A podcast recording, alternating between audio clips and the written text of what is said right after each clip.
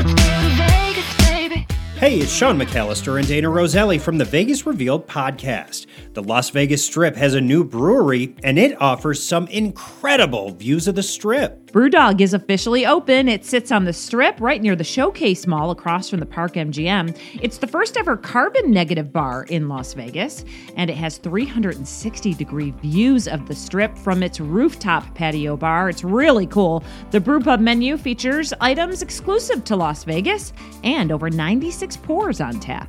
Love some good beer.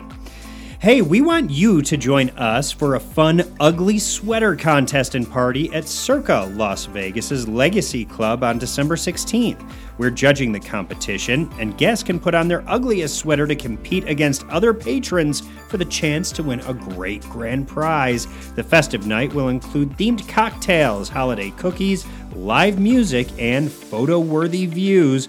But remember, you have to wear that ugly sweater. It's from 8 to 10 p.m. at the Legacy Club. Price is 100 bucks. Michael Bolton is coming to the Pearl Concert Theater at the Palms. Expect an evening of timeless hits and a musical journey through pop, rock, soul standards, and even classical music. The show is set for Thursday, March 9th. Red Hot Chili Peppers have announced their 2023 tour, and it includes a stop at Allegiant Stadium right here in Vegas. The show is set for April 1st. Tickets go on sale December 9th.